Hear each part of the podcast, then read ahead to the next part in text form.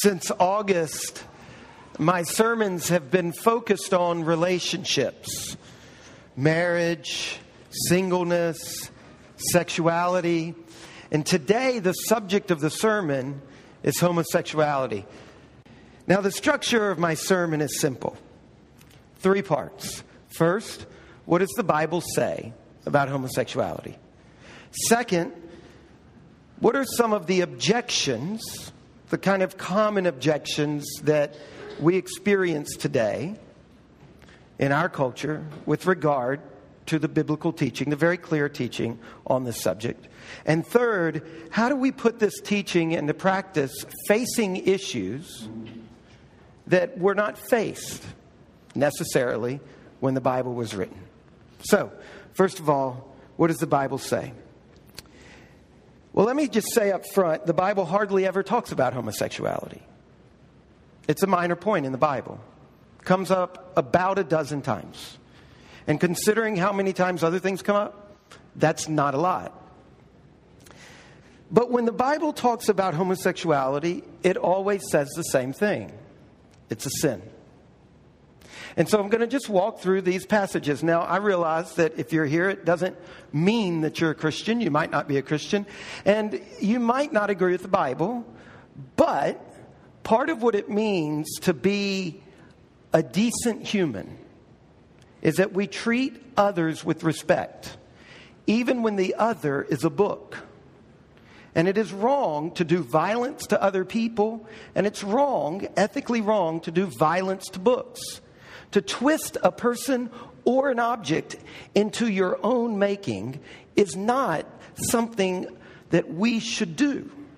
So, I'm not assuming you agree with me, but I am going to just walk through what this very old document says. The first thing that the Bible says, the first time homosexuality comes up in the Bible is Genesis chapter 19. So, if you have a Bible, I encourage you to turn there. Genesis chapter 19. It's the story of Sodom and Gomorrah. Now, we're not going to read it, um, but you can turn there and hold it in your hand. Genesis chapter 19, verses 1 to 29. Homosexuality is not the point of this passage. It's not the main problem of the city of Sodom. The fundamental sin of Sodom that demonstrates their great wickedness, that results in God destroying the city, is that they disregard the needs of vulnerable people. Now, if you could read Genesis 19 through the eyes of the culture in which it was written and which first read it, you would know that. But even if you didn't, if you just read the whole Bible, you'll come across a passage in Ezekiel, Ezekiel chapter 16, verse 49, where the latter part of the Bible is reflecting on the story of Sodom and Gomorrah. And in Ezekiel chapter 16, it names the wickedness of Sodom, and it is not sodomy. That's where our word comes from. It's not homosexuality. It's this thing I've talked about. Listen to Ezekiel 16, verse 49. Behold, this was the guilt of your sister Sodom. She and her brothers had pride, excessive food, and prosperous ease, but did not aid the poor and needy. They were haughty and did an abomination before me. So I removed them when I saw it. Now, the Bible does explain Sodom's sodomy as sin but it is not the main point of the passage. In fact, it's, it, it's a problem when Christians try to develop a whole doctrine about homosexuality off of this story for that reason. Now, this story does have something to contribute to the subject, but it doesn't contribute a flat out condemnation of homosexuality. It's an implication of the passage, but it's not the overt on the surface primary teaching of the passage. Turn a few pages to the right. This time we'll actually read it to the book of Leviticus. Genesis is the first book of the Bible, Exodus is the second book of the Bible, and the third book of the Bible is Leviticus. Leviticus chapter 18. Now, at this point, we've turned from narrative to law, from story to judicial code. So it's a different genre. Leviticus chapter 18, verse 22 You shall not lie with a male as with a woman, it is an abomination. Two chapters to the right, chapter 20, verse 13. If a man lies with a male as with a woman, both of them have committed an abomination. They shall surely be put to death. Their blood is upon them. A couple of things here. The cultures that surrounded Israel at the time this was written and read, right? The cultures that surrounded Israel at this time did not have a problem with homosexuality. The law code of Assyria, this was during the Middle Assyrian time period, it clearly indicates that homosexual rape was punishable, but there was nothing wrong with homosexual acts between consenting adults. The Egyptians, these are other neighbors at, the, at this time, they banned homosexual intercourse between adults and children, but other than that, it was accepted. And it appears, and this appears to be pretty consistent with the other cultures, the Hittites, the Canaanites. A few centuries later, after Alexander the Great swept through this part of the world, in the Greek, classical Greek society, and then after that, in classical Roman society. In those cultures, they had no problem with homosexuality, even homosexual activity between adults and children, if it was in the context of a continuing educational relationship. Just read Plato.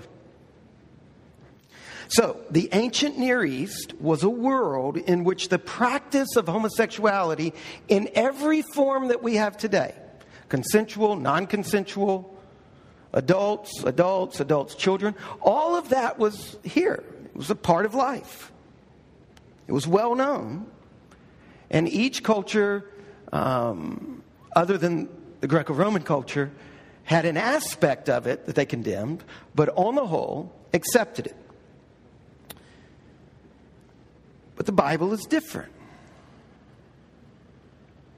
Why? See, this is, this is a question you've got to ask. Why? I mean, there's a lot of things that, that the Israelites copied from the surrounding cultures. Sacrifices to God.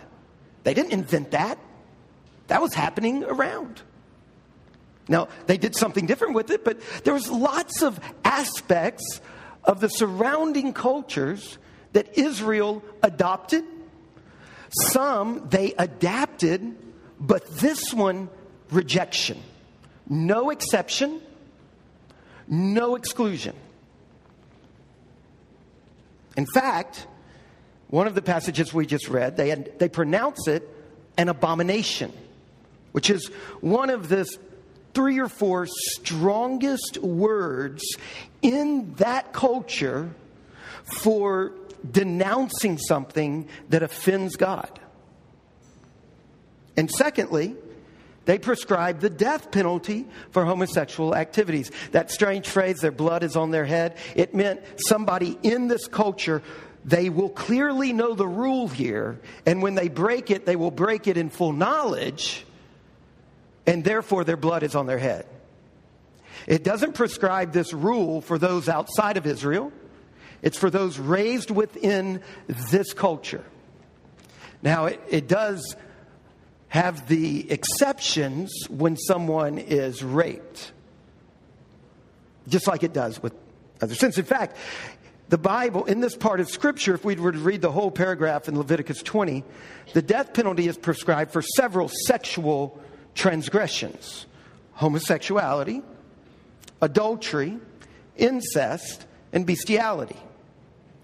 Those things are all put in the same category as deserving the condemnation of it's an abomination, and the punishment of death. Now, the next four passages in the Old Testament that deal with homosexuality are all dealing with the specific case of homosexual prostitutes.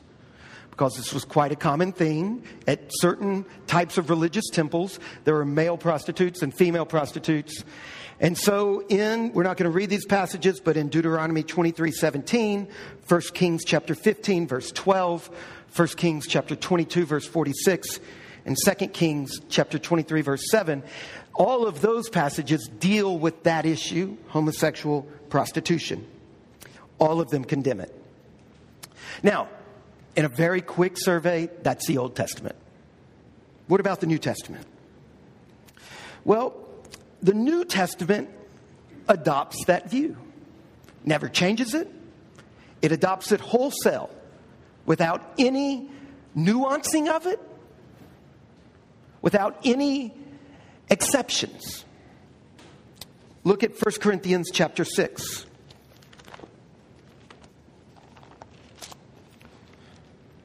First Corinthians chapter 6.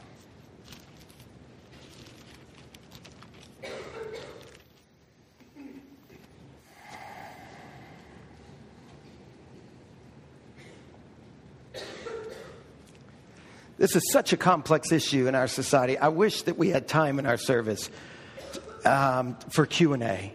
I would love to do that. The only reason we're not going to do it is because of time. Um, but look, if I'm flying over stuff that you would love to talk about, please just call me, um, email me. My, my phone number, my email are on the back of the worship guide. 1 Corinthians chapter 6 verse 9. Do you not know that the unrighteous will not inherit the kingdom of God? Do not be deceived. Neither the sexually immoral, nor idolaters, nor adulterers, nor men who practice homosexuality. If you're familiar with some of the current debate about um, homosexual, um, the way the New Testament handles homosexuality, that's actually a kind of a convergence of two words that are notoriously difficult to translate. Um, Malakoi and arsenokoitai. Um, your Bible might have translated them slightly differently, like uh, the passive partner in a homosexual relationship and the aggressive partner in a homosexual relationship. But there really isn't any debate that it's talking about homosexual um, behaviors. They will not inherit the kingdom of God not thieves, nor the greedy, nor dr- drunkards, nor revilers, nor swindlers. And such were some of you, but you were washed, you were sanctified, you were justified in the name of the Lord Jesus Christ and by the Spirit of our God. Now look over um, a couple of pages to the right if you're looking in your Bible, 1 Timothy. 1 Timothy chapter 1. Starting in verse 8. Now we know that the law is good if one uses it lawfully. Understanding this, that the law is not laid down for the just, but for the lawless and disobedient, for the ungodly and sinners, for the unholy and profane, for those who strike their fathers and mothers, for murderers, for the sexually immoral, men who practice homosexuality, enslavers. Um, this is uh, a slave dealer, somebody who buys humans and sells them. Liars, perjurers, whatever else is contrary to sound doctrine in accordance with the glorious gospel of the blessed God with which I have been trusted. Now, these passages, they're just taking words. Look, the New Testament was written in Greek, the Old Testament was written in Hebrew. At, at the time the New Testament was being written, they were reading a Greek translation of the Old Testament. It's called the Septuagint. And these very tricky words to translate that a lot of scholars are sitting around arguing about, they're actually lifted right out of the Greek translation of those Old Testament passages we read. It's just referring, it's just picking up the sexual commands of the Old Testament and bringing them straight into the New Testament without explaining, without unpacking them. Um, in fact, this word arsenokoitai that's so difficult to translate is really a phrase in the Greek translation of the Old Testament that's just been contracted together. Men who lie with men.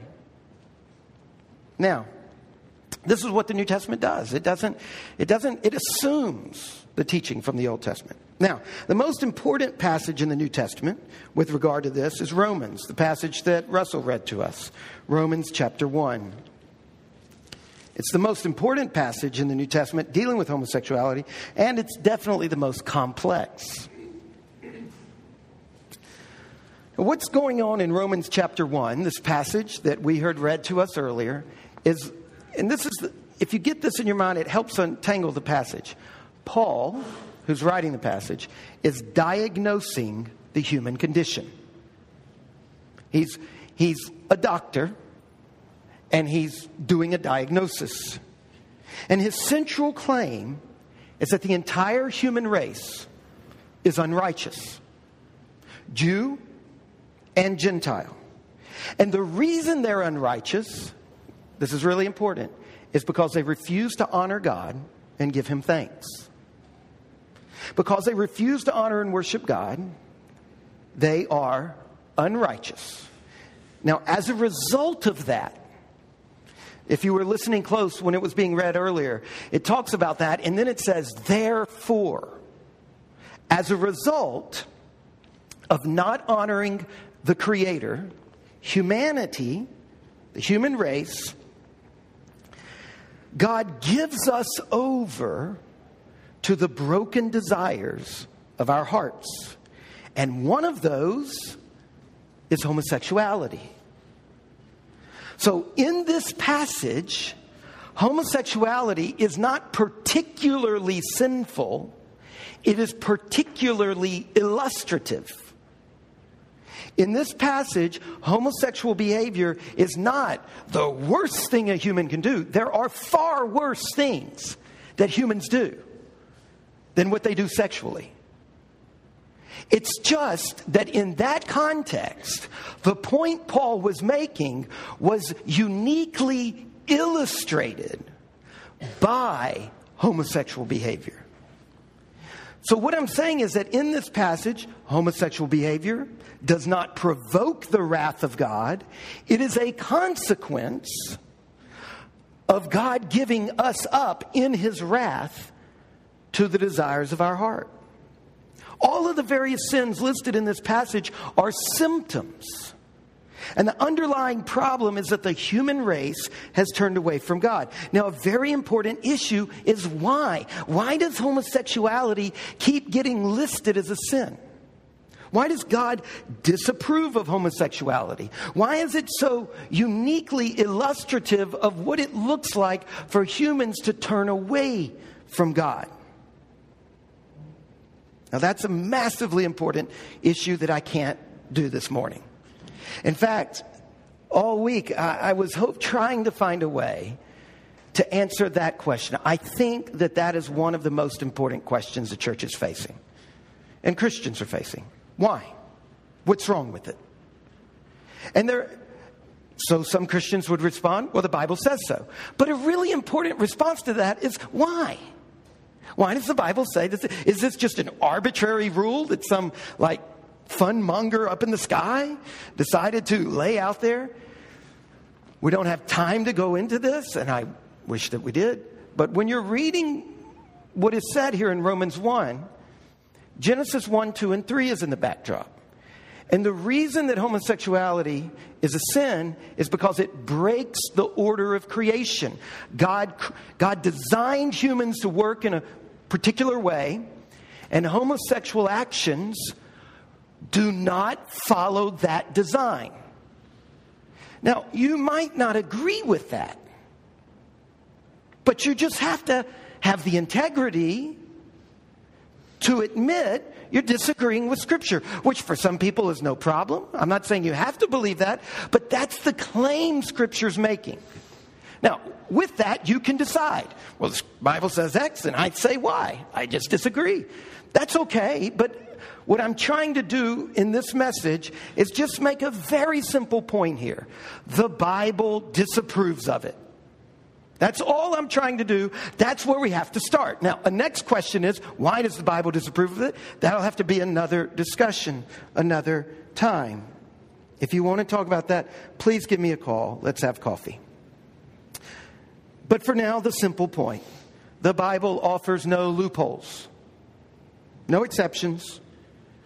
Gay sex in any form is prohibited.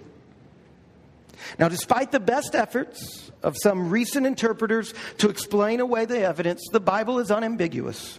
It is absolute in its condemnation. Now, at this point, this is where I would have delved into precisely how it goes against the orders of creation. But instead, what I'm going to do is shift gears into the second part of my message some common objections. First of all, some people say that when the Bible condemns homosexual behavior, it's only talking about homosexual violence. So they go to passages like Genesis chapter 19 and say the problem there is not homosexuality per se, it's the violent homosexual gang rape of two people. So, um, because that's, that is what's going on in the story of Sodom and Gomorrah. And then they read passages like Romans and they say, what's going on here is that he's talking about going against your nature. And if your nature is to be homosexual, you're going against your nature by not being homosexual. Or that somehow the Bible is condemning pedophilia. But that nowhere in the Bible, this argument goes, does, does God rule out mutual, loving, monogamous, long term, consensual between adults homosexual relationships. That's just not true. That's the kind of argument, no offense, that is often made in college classes among people who are not reading the Bible and making claims about the Bible. And let me just say, in all due respect, don't talk about me if you haven't talked with me. And don't talk about the Bible if you haven't read it. That's just rude. That's not academic integrity. That's not intellectually honest. And we all have this habit, by the way, of making these kind of pronouncements. Republicans do it about the Democrats all the time. Democrats do it about the Republicans all the time.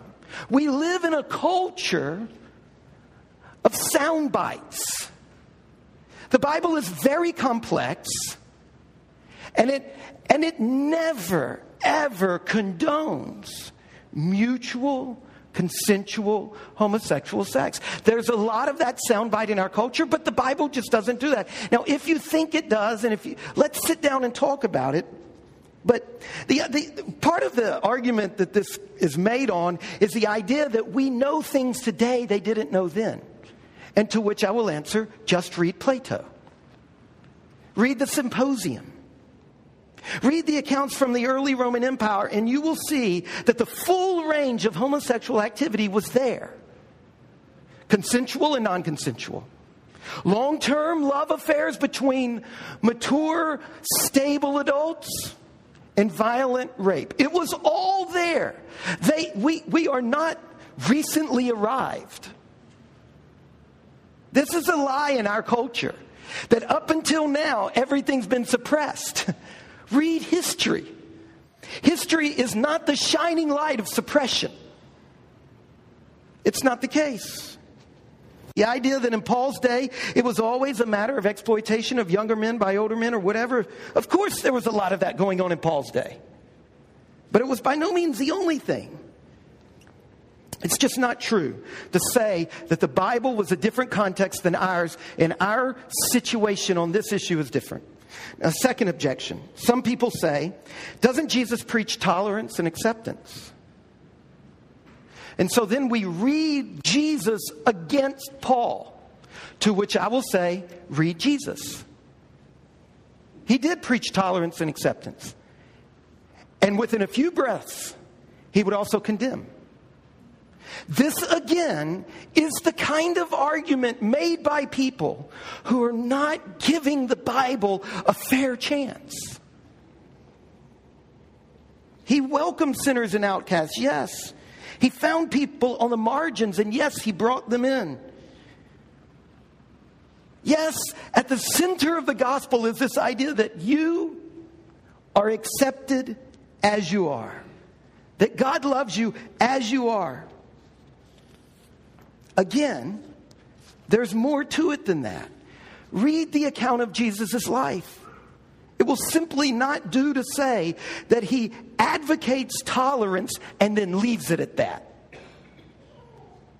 There are many passages in which Jesus is radically intolerant of all kinds of behavior.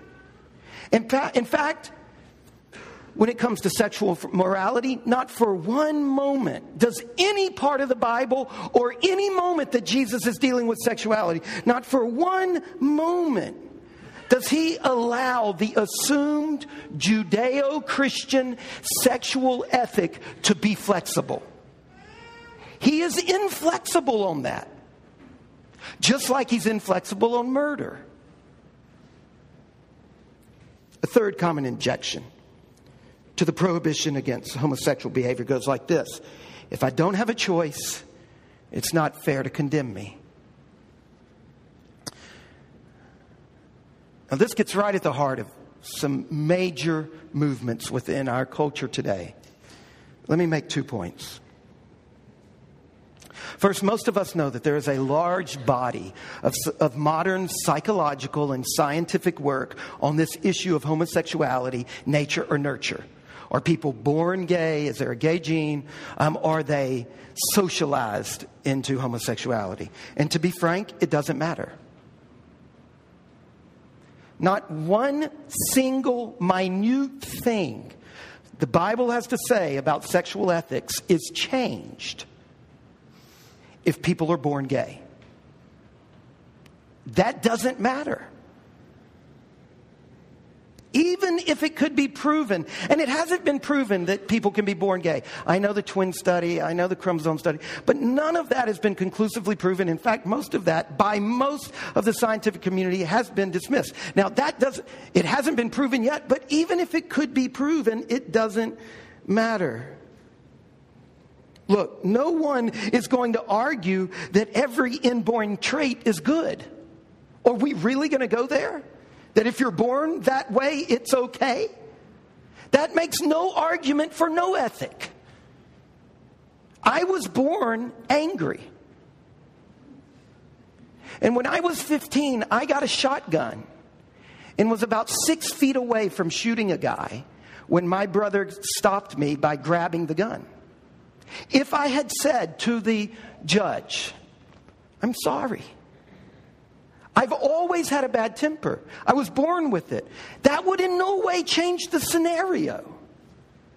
Inborn traits, genetic or not, doesn't mean they're automatically, now in some cases it does, but it doesn't mean they are automatically good. Let me give you an analogy alcoholism. Now, it's not a perfect analogy to the situation, but let's just think about it together. There is a considerable body of evidence that suggests some people are born with a predisposition toward alcoholism. Now, it's not conclusive, but it's generally agreed upon in our society.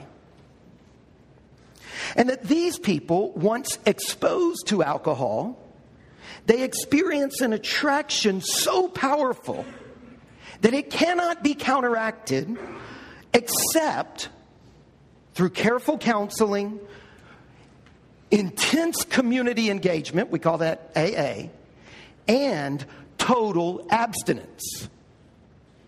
Now, our culture agrees on that by and large, that there are people for whom alcohol, once they've tasted it, the only way to survive is through counseling, intense community support through something like AA, and absolute, total, complete abstinence. Look, I've got very good friends.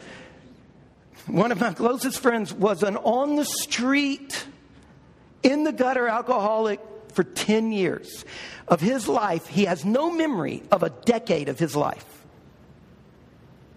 He says to me, Aubrey, if I touch alcohol, put a gun to my head because it's over. I'm dead. There is no turning back. And we pretty much recognize that in our culture today, that that's how it is with some people. We we often talk about alcoholism as a disease. In fact, yeah. We carefully distinguish our disapproval of that behavior from our love of the person. We do this with alcoholism today.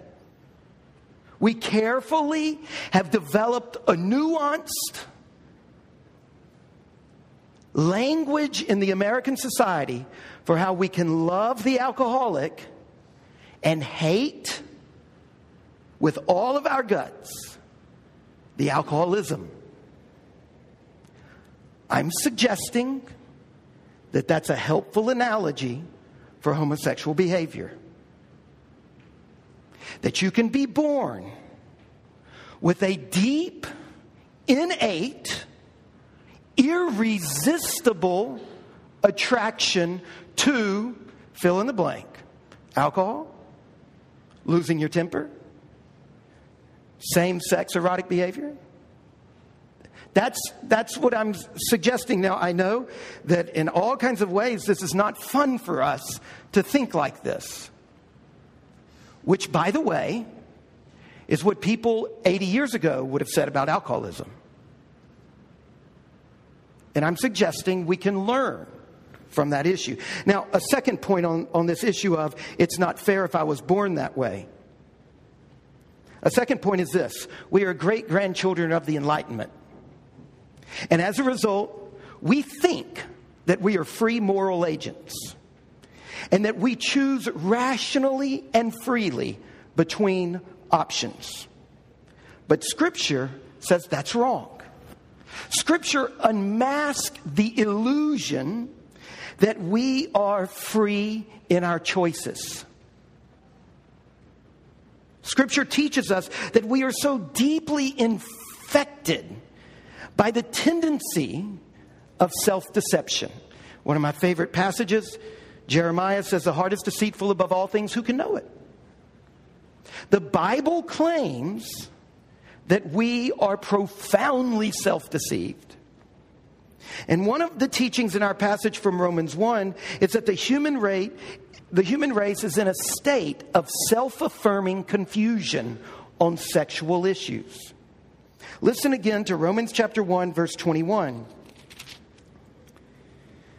For although they knew God, they did not honor him as God or give thanks to him, but they became futile in their thinking, and their foolish hearts were darkened. Claiming to be wise, they became fools. Verse 32 Though they know God's decree that those who practice such things deserve to, be die, deserve to die, they not only do them, but give approval to those who practice them. Look, what this is saying is that once the human race entered the fall, entered the fallen state, we are no longer, not any one of us, none of us, are no longer free. We are all slaves to sin. None of us makes free moral choices. We are all enslaved. And because of this, our perception is wrong, our will is weakened, and we are incapable, Romans 7 says, of obeying God's commandments. So the Bible claims that we are held accountable for things we're not capable of doing. Now, I know that, but, and what I'm trying to say to you is that is difficult for the great grandchildren of the Enlightenment to swallow, no matter how long you've been in the church. But Romans 1 says he gave them over. He gave them over. Three times he gave them over. Romans 6, Romans 7, over and over it says the the idea that you can make a free choice is a myth. Therefore, the idea that being condemned for something you had no choice of is unfair. The Bible just owns up to it. It recognizes that. But then, if you keep reading in Romans, after chapter 1, after the diagnosis, you know what he begins to do? He begins to lay forth what salvation is. And you know what salvation is in Romans? It is redemption. You know what redemption is? Freedom from slavery. God liberating and setting us free from the power of sin and placing us within the sphere of His righteousness. You see, the Bible has a very sober anthropology, and it rejects something that we think is common sense. The Bible says it's wrong. It's common sense to us because we're children of the Enlightenment, great grandchildren, but it is, the Bible says, even though it makes sense to us, even though it seems right to us, it's a function of our broken minds. It's this that only freely chosen acts are morally culpable. The Bible says that's not right. Even things you have no control over, you're held responsible for. See, this is the very claim of the fall is that when humans sin, humans became enslaved to sin. They were darkened. The very nature of sin is that it is not freely chosen. That's what it means in the, in the New Testament to live in the flesh. We're in bondage to sin, but still accountable to God's righteous judgment of our actions. And what I'm saying is, to the degree that you don't like that, to that degree, you're a child of the Enlightenment. And many other cultures and many other points in times, that was no problem. That's a historical reality to us today. Now, again, I'm giving away a thousand hostages. And if you want to talk about how that can be the case, how can we be responsible for something we did not choose? Let's talk. But uh, there's so much ground to cover. I can't answer every question, but I can say to you, I would love to have the conversation. This is something that desperately needs to be talked about between passionate but reasonable people in our culture today. So, just to sum that issue up, from the perspective of the Bible, it cannot be maintained that a homosexual orientation is morally neutral because it is genetic or involuntary. Now, you might disagree with that. I'm just trying to lay out what the Bible teaches on this. Now, for the last portion of the message, I want to answer three, ask and answer three questions to help us say, okay, how do we work this out with some of the issues we're facing today? Number one, in light of what the Bible says about homosexuality and homosexual behavior, should the church support civil rights for homosexuals? The answer is absolutely yes. No exception. Love your neighbor. And when you don't love your neighbor, repent. Love your neighbor. It doesn't qualify only your straight neighbor. It doesn't qualify only your Christian neighbor. Love your neighbor. No matter what they do or you disagree with, love them. This is at the heart of Christianity. And part of loving them means advocating for those who can't advocate for themselves. Now, that's not currently the case with the homosexual population in America. They have actually quite a robust advocacy. But that doesn't mean you don't wrecking. And look, there's lots of issues going on in our society that require lots of deep thought. Where are you advocating and where are you crossing the line? But should we support civil rights for homosexual people? Absolutely. We must love and serve and sacrifice ourselves in order to bless other people, no matter their belief, no matter their ethnicity, and no matter their sexual orientation. We must defend and advocate for the fair treatment of all people. The cross is the model for this. Aren't you glad that Jesus died on the cross for everyone, not just those who liked him? Not just those who were living as they should. The cross is the model, and you know what it models for us? It's a model that says to us the church must respond to the plight of the homosexual, not in condemnation, but in sacrificial service and love. Second question Can a homosexual person be a member of the church? Again, the answer is obviously yes. Absolutely. I mean, where are we going to draw the line? Can a greedy person be a member of the church? Can a person who lusts be a member of the church? What about those of you who struggle with pride? This idea that a homosexual can't be a member of the church, that's just middle class morality. That's just you making your ranking. And because of your own innate grossness to it, you've put it in a certain order. No. Don't do that because the moment you do that, you protect yourself. Right? Rich, greedy jerks can be in the church, but not gay people. Now,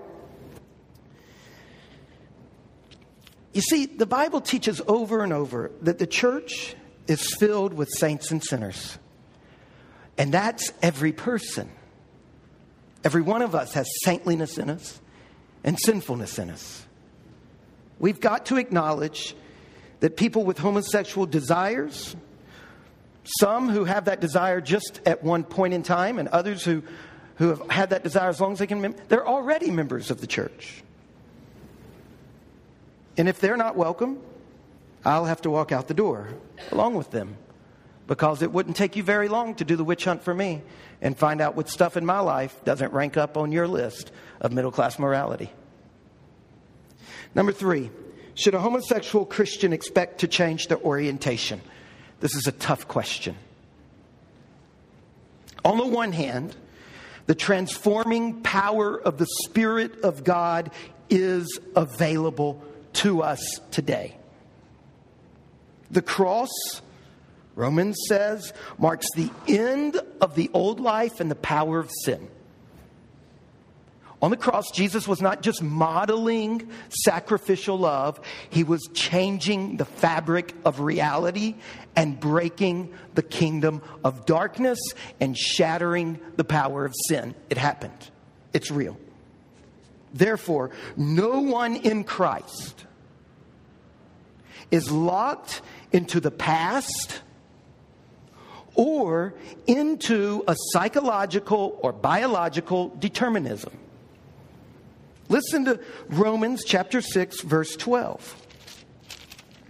Romans 6:12.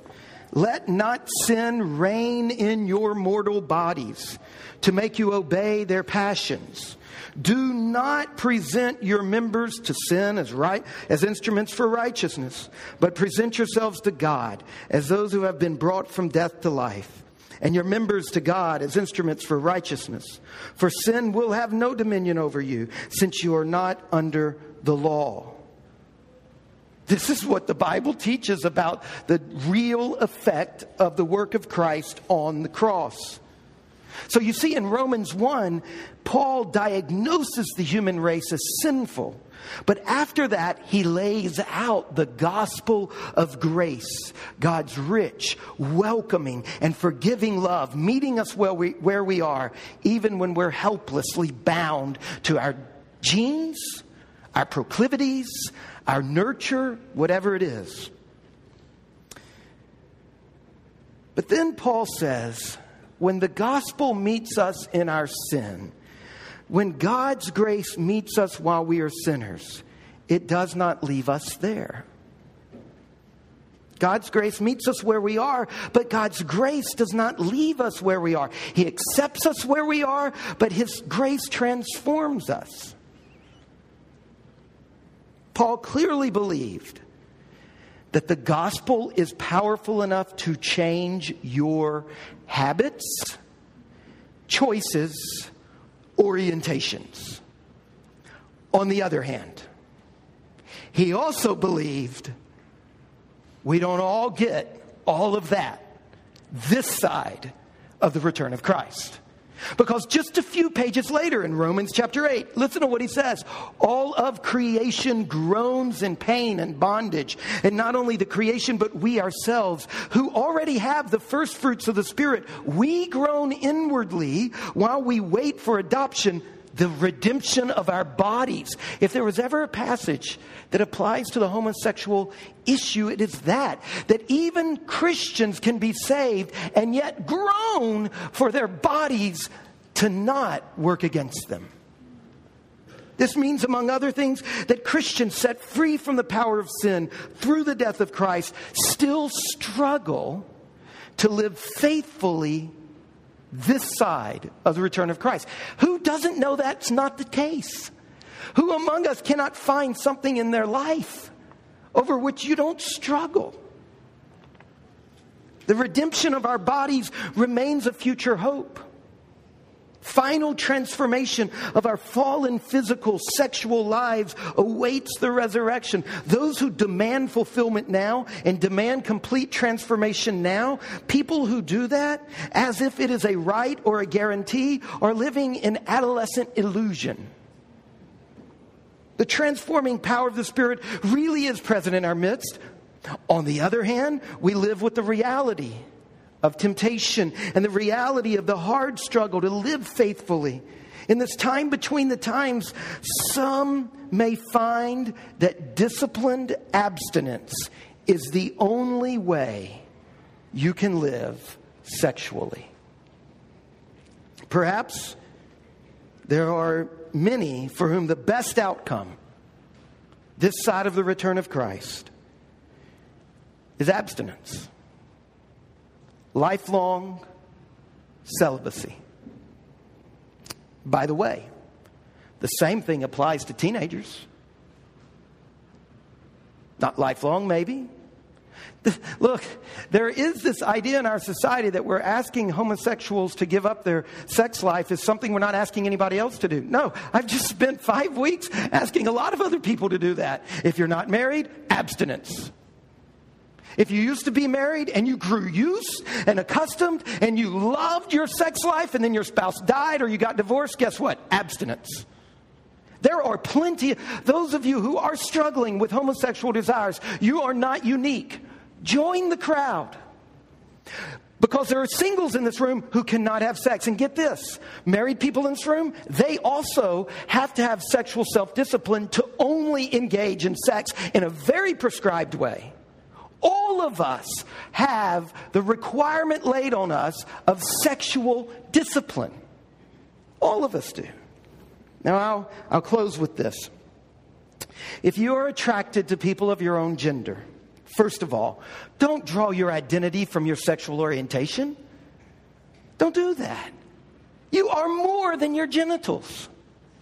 You are more than your sex drive. Do not let anybody, don't let the gay community and don't let the Christian community reduce you to what you do in bed or in a closet or wherever you do it. Don't, that is not who, you, your identity is far more than that. That is a dehumanizing of you to reduce you to something like that. You're a human being. You are complex. You like my gay friends, they like movies, they like food, you know, they've got they've got a whole life outside of their sexuality. When you look in the mirror, don't look in the mirror and only stare at your sexuality. It doesn't matter if you're heterosexual or homosexual. That's a problem. Never in the Bible does sexuality become the basis for defining a person's identity or for finding meaning or fulfillment. The things in the Bible that matter are justice and mercy and faith. Number two, if you struggle, if homosexual desires is something that you're going through, you always have, or maybe just recently, talk to somebody. Talk to me. Talk to one of the many godly people in this church. You can't go through this alone. I mean, this is a fundamental insight of AA. You've got to bring other people in.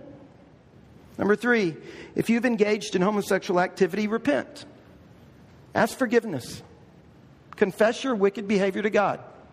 Now, I said the same thing last week to adulterers, and I've said the same thing in weeks before to people who lust. I mean, this is, today we're talking about homosexuality. We started our whole service with this. It's the same thing you need to do if you haven't loved your neighbors yourself. Repent. The, the Bible's answer to sin, all sin, has always been repent. Not beat yourself up over it. Just go to this God who is running towards you and confess it to him. And my final point is this we live in the midst of a culture that worships self gratification. And it doesn't matter if you're homosexual or heterosexual, that will destroy you. We live in the midst of a church that preaches a false Jesus that panders to our desires. And we need celibate homosexuals in our church because their life will preach a prophetic word to us that the way is narrow. Stop crying and join the club. And I want to say to those who struggle with homosexuality, you're not the only one who's had to give up something. If I wanted to take the time now, I could share with you the things I've had to give up that I think are just as difficult as that. And we could go through this room, and you could hear from person after person who has given up things that are unreal. That was the gospel reading. What must I do to inherit eternal life? You must give up the thing you love so much. It is your identity. Jesus has done that time and time again. He not, it is not unfair to homosexuals. He does that to heterosexuals. He does that to teenagers. He does that to married people. He does that to single people. He does it to priests. He does it to, to lay people. This is at the heart of the gospel. I know it's difficult. It is so brutal that when it came to the rich young ruler, Jesus looked at him and watched him walk away because he refused to do it. And Jesus will do the same for you. Yes, he loves. Yes, he's tolerant. Yes, he's accepting. But his call for you is to love him the most. And that means when he puts his finger on something in your life, you give it up. This is everybody. See, we have got a problem because we've allowed the cultural debate to say our sexuality defines who we are. And then if you have to give up that, you have to give up who you are. First of all, that's wrong. Your sexuality doesn't define who you are. And secondly, big whoop. The Bible calls you to give up what, the Bible calls you to give things up that are central to your identity all the time. This is Christianity. Now, I'm not saying you've got to agree with it. I'm just saying let's all please have the integrity to admit it. And for those of you who are as straight as a ruler, and for those of you who have never had a homosexual desire, when you talk to people who struggle with that, give them the love you want anybody to give you. Don't, when you're, when you're, look, some of you have been so, you're so middle class. You're so grossed out by this. That's your problem. And when you're talking to someone who struggles with any sin that is icky to you, anyone, you know what you've got to do? When you feel the ick coming up inside, you've got to stop yourself and say, There's more to this person than that. This is not that person. And until you can do that, you're a hypocrite. Repent. Repent. In Romans 1, homosexuality is not the worst, it's just the most illustrative. Now, for all of us, the love of God tells us that there's a fate worse than abstinence. So, for the singles, for the gays, for the widowed, for the divorcees, our culture has conned you into believing the essence of who you are is who you are sexually. That is wrong. There is a fate worse than celibacy.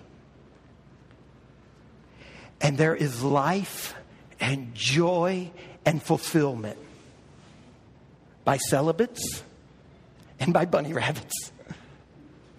Jesus and Paul were celibate the two greatest heroes in the Bible, demonstrate to us you can have a full, human, satisfying, fulfilling life, married or not, sexually active or not. In the name of the Father, and the Son, and the Holy Spirit. Amen.